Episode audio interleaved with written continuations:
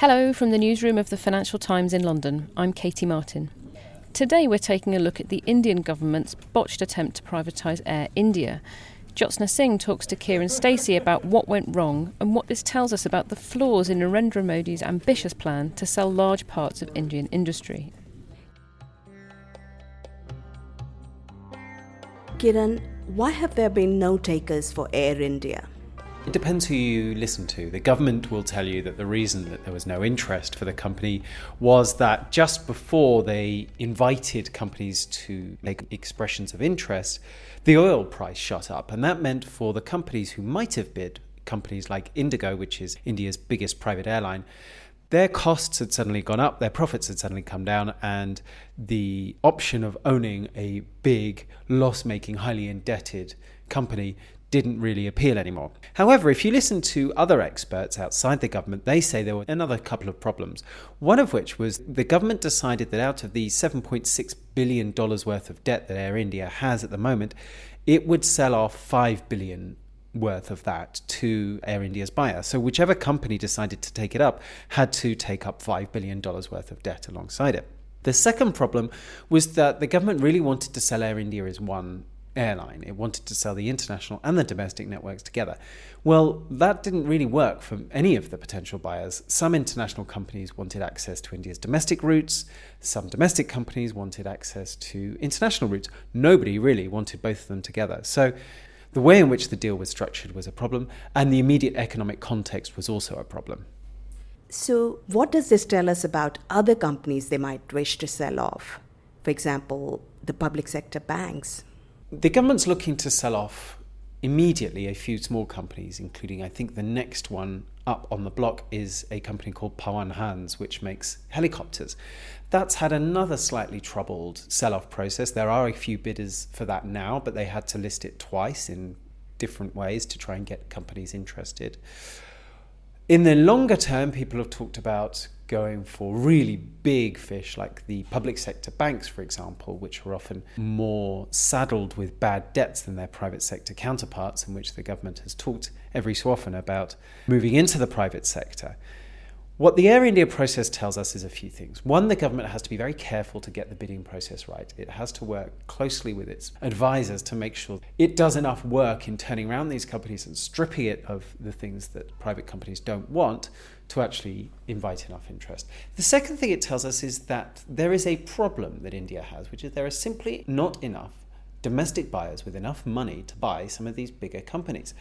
So this was definitely true of the airlines. There were probably only two or three domestic airlines that could possibly have taken Air India, and that's not a huge market to play in. The same is true of the banks. And if they ever get round to selling off the banks, the private sector banks, although they're doing better than the public sector banks, they're not actually doing that great themselves. So they will find it very difficult to take on some of these liabilities too.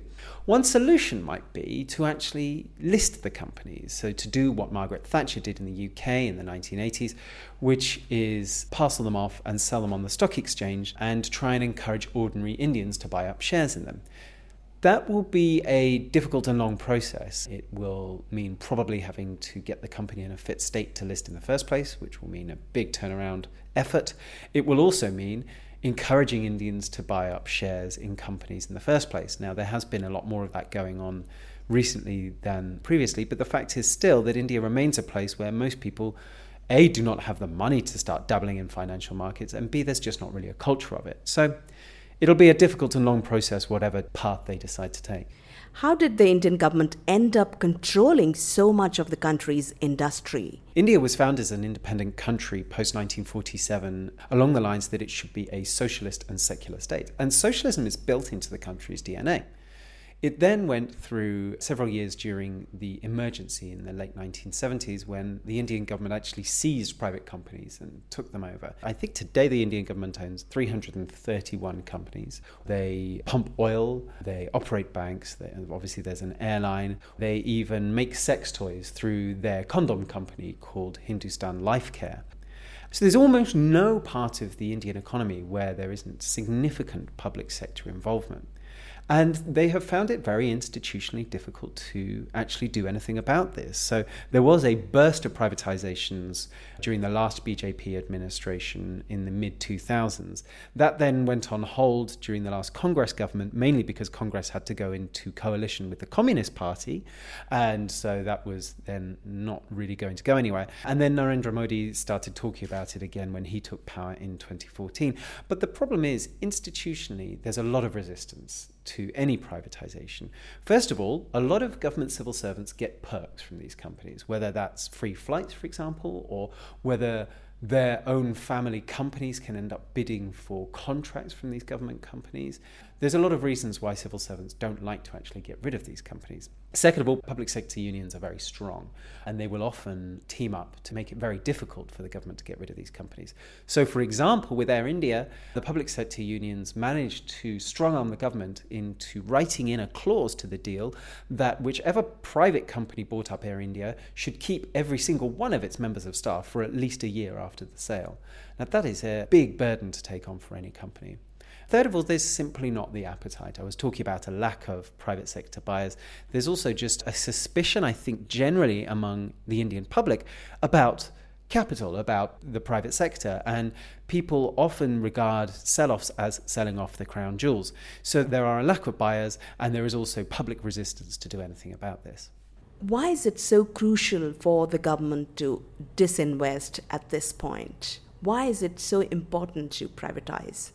It's an important thing for the government to privatize some of these companies, both to try and get some of the losses and some of the debts off their own books. So Air India, for example, with its $7.6 billion worth of debt, the government would like to parcel that off to, on somebody else and certainly would like to stop having to bail the company out every few years. But also, it's important symbolically. It's a sign that Narendra Modi is a business orientated prime minister, somebody who is welcoming of the private sector and somebody who's willing to take the decisions that previous administrations have found difficult.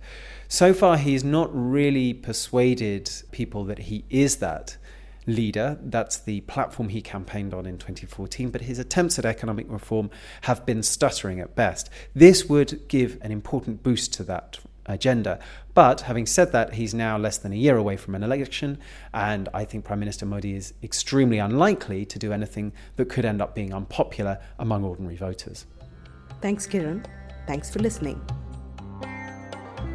That was Jyotsna Singh in Delhi talking to our South Asia correspondent Kiran Stacey, and you can find a link to his story in our show notes.